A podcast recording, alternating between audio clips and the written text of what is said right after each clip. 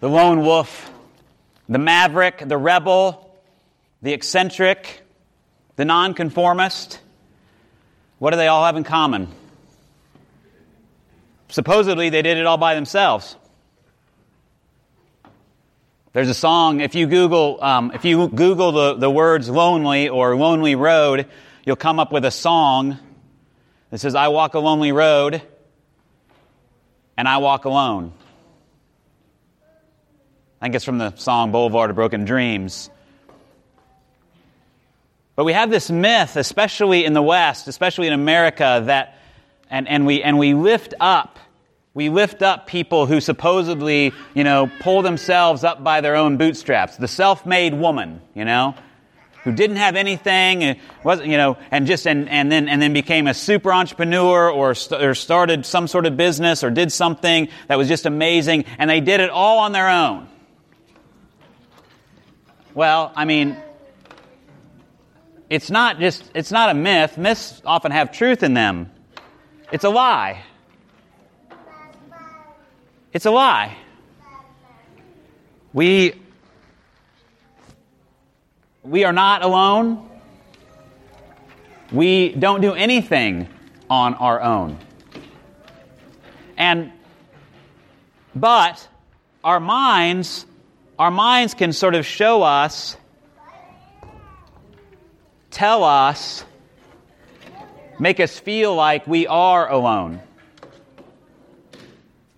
Make us feel like we're isolated, that we're out there. And that's one of the reasons why we often don't do things that would separate us from other people, is because we're afraid of being alone.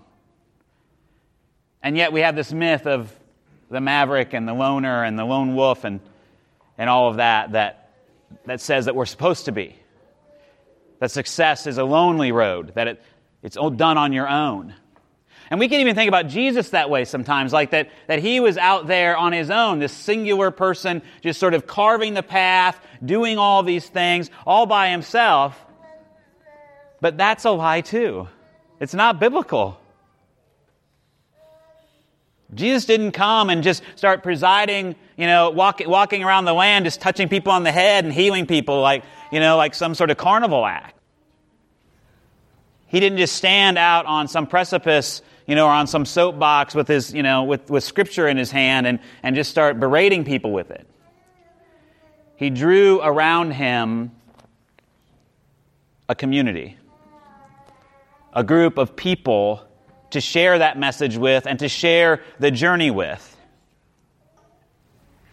He showed us what it means to be people who love one another, people who live out the will and the hope of God. We don't do that on our own. We do that in community. We do that by coming alongside of other people. So much so that in this, what we call the farewell discourse in the Gospel of John, that the big thing is that he's comforting those disciples. They're in the room, we believe, together. It's Passover. It's Jesus' last Passover with them. And he starts talking to them and has been sort of giving hints that he's going away. And then in this farewell discourse, he really begins to make that more clear to them. I'm going to be betrayed, I'm going to be handed over, they're going to kill me, and then I'm going to be raised on the third day. Well, of course, they never got past they're going to kill me. And so they feel this, that they're going to be separated from him. And I'm sure they're very afraid of what's going to happen. The Messiah was supposed to come as this sort of, in a sense, this lone wolf, to come and knock out the Romans, push them aside, set up again the rightful worship of God in the temple, do all those things. The Messiah wasn't supposed to die. The Anointed One was supposed to come and reign. And so they're confused and hurting. And Jesus, in that farewell discourse, is comforting them.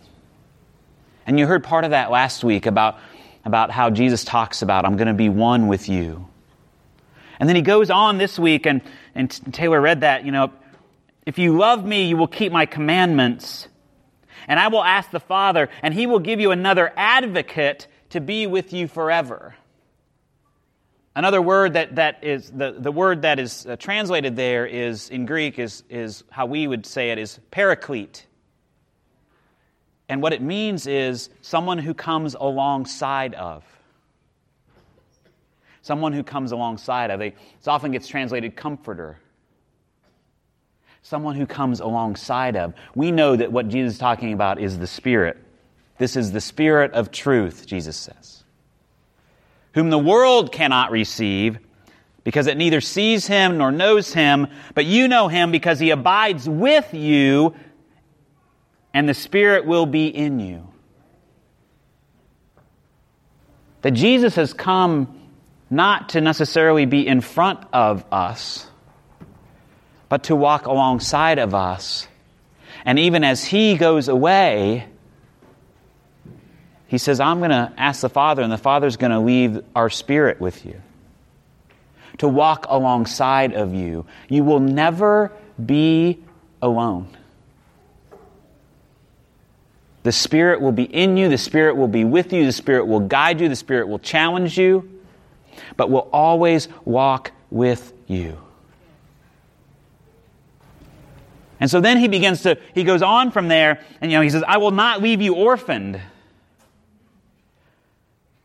One of the most powerful things that ever happened to me as a young pastor was I was visiting a family after their mother had died, and there were 3 children, and they were all adults, probably in their 50s by that time, maybe even up to their 60s. Their parents had lived to be quite a nice old age, and but the father had died previously, and the mother had just died, and we're talking about this service, and we're talking about memories, and we're doing things like that, And at one point, the brother turns to his 2 sisters and says,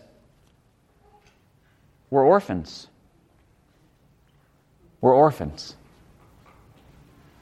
And that was a really powerful moment. I still tear up a little bit just thinking about the power of that phrase. I'd never thought about it. If we live long enough, probably all of us will be orphaned at some point in time. Our parents will precede us in death. But Jesus says, I'm not going to leave you orphaned. I'm leaving the Spirit with you, to be with you, to be in you, to walk beside you. And not only that, my command to you is that you love one another as I have loved you, which means that we then begin to become one with each other. We walk beside each other.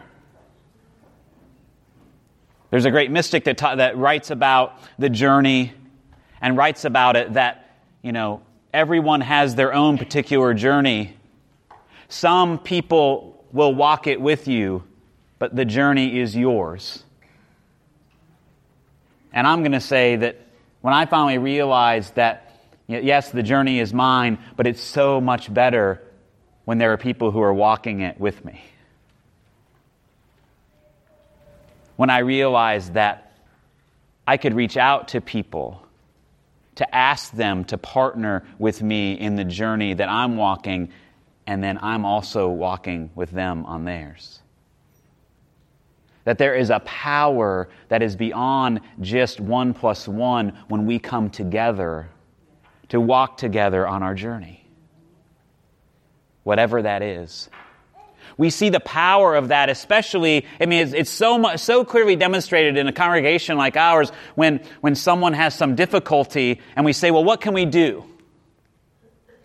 Just this week, our brother Roscoe has a very serious surgery, and everybody's saying, what can we do? What can we do? And the family says, it's really hard for us to get food ready. Could you make meals? Boom, done. All of a sudden, we're walking together in a very powerful way on this journey. We might not be able to be in the hospital. We might not be able to go to the house. But we're there because we extend ourselves and walk alongside that family in this journey that they're on right now. Not knowing where that leads, but together in that journey. It's a beautiful thing. And the world doesn't necessarily teach us to do that. The world continues to give us this myth of the lone successful person, of you got to be out there on their own, you got to push ahead, you got to separate yourself, you've got to be different. And maybe some of that's true, but you know what? There are people who want to join you on that journey. There are people who want to support you in what you're doing if what you're doing is serving others and moving forward the world into a better place and a better way. And Jesus invites us on that journey of becoming one with each other, of walking alongside each other. The Spirit is really the one who helps form our presence in the world, because it is the very Spirit of God that resides in us and partners with us as we move forward. And so sometimes that Spirit is going to work in us in ways that we're not expecting. Is going to call us to do things that we might not think that we're at all equipped to do. And it's going to call us to say yes to those things, to stretch beyond our capabilities, to trust in the Spirit of God, to do things that are well beyond this, what we think our scope and our power is. And that's the beauty, then, of being in a community that partners with each other, because together we can do so much more than we can do individually. Now, don't get me wrong. I mean, loving one another starts with ourselves.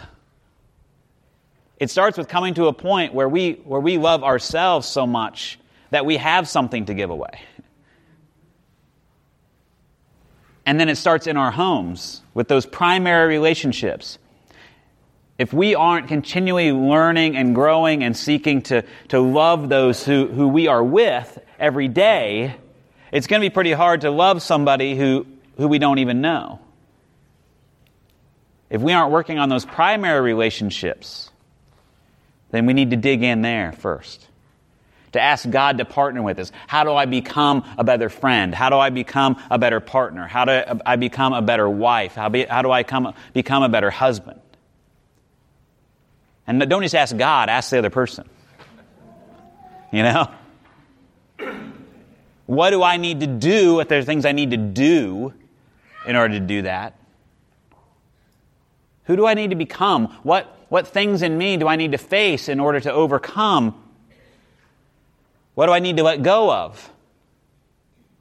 And then it extends into what we do every day on a daily basis, because, 60%, I talk about this a lot, 60% of people are not engaged at work. 60% of people are not engaged at work. Let me say that one more time. 60% of people are not engaged at work. Work to them is just, it is mind-numbing, it's boring. They don't feel respected or wanted or needed in those positions. They just feel like they're occupying a place. And how long do we spend there every day? What if you, even if you weren't all that engaged at work at this point, what if you took it as a challenge to figure out how to love the people that you work with? How do I become a better coworker, a better partner in this business, a better teammate? How do I do that? And maybe not just ask God, ask them. And then, of course, in the community, and especially in the community of faith, we are always asking, or at least I feel like we're always asking, how can we love our neighbor? How can we love our neighbor? Literally, the neighbor that lives in that house, the neighbor that lives, on the east end, the west end, the south side, north side, outstate, whatever. How do we love our neighbor?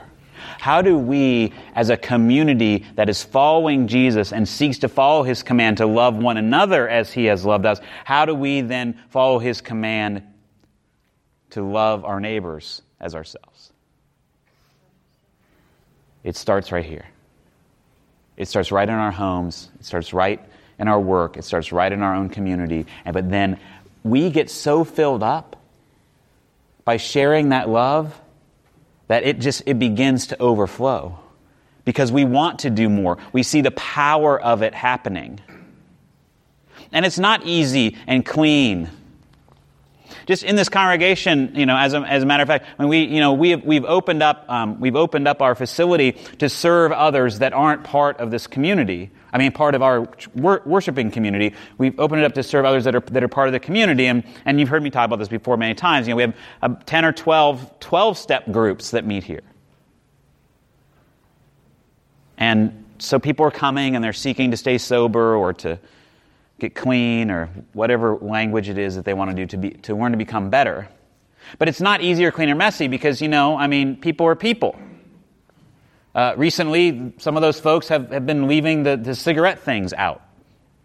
They've been leaving lots of trash in front of the building. Well, when you love people, you also call them to partner with you in that.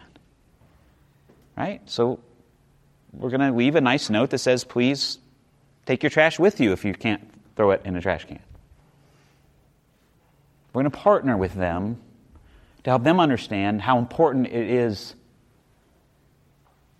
that they help us. Because it's not just a one-way street. We're not just giving them space to do whatever they want. It's a partnership, right? That's the hard work of love. I mean, the hard work of love is when you say to your spouse, "Hey, we need to work on us. This needs to be better for me. How can I make it better for you?"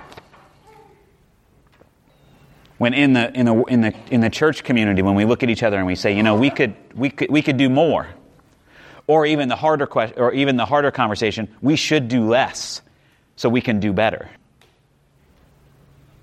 But it all begins with this promise: I will not leave you orphaned. I will send the Spirit to you, and that Spirit will shape and form you in such a way that you will begin to become one with each other in the community. To work together, to be together on the journey. And that then in me, you can do amazing things. And so on this day, whatever it is that this has caused you to think about, if it's in that primary relationship in your home that you need to work on, then may God's Spirit embolden you in that, encourage you in that. If it's at your work, then may God's Spirit go with you as you seek to be a better coworker, a better leader, a better manager, whatever it is. If it's in the church community, may God embolden you with God's Spirit to ask hard questions, but also be willing to give of yourself even more. And as we think about that in our church community, may God's Spirit embolden us to say no to the things we need to say no to say yes to the things we need to say yes to, and to partner with this community to show them the love and the hope and the grace of Christ that has been given to us. And remember always that Jesus told you, "I will never leave you orphaned." Amen.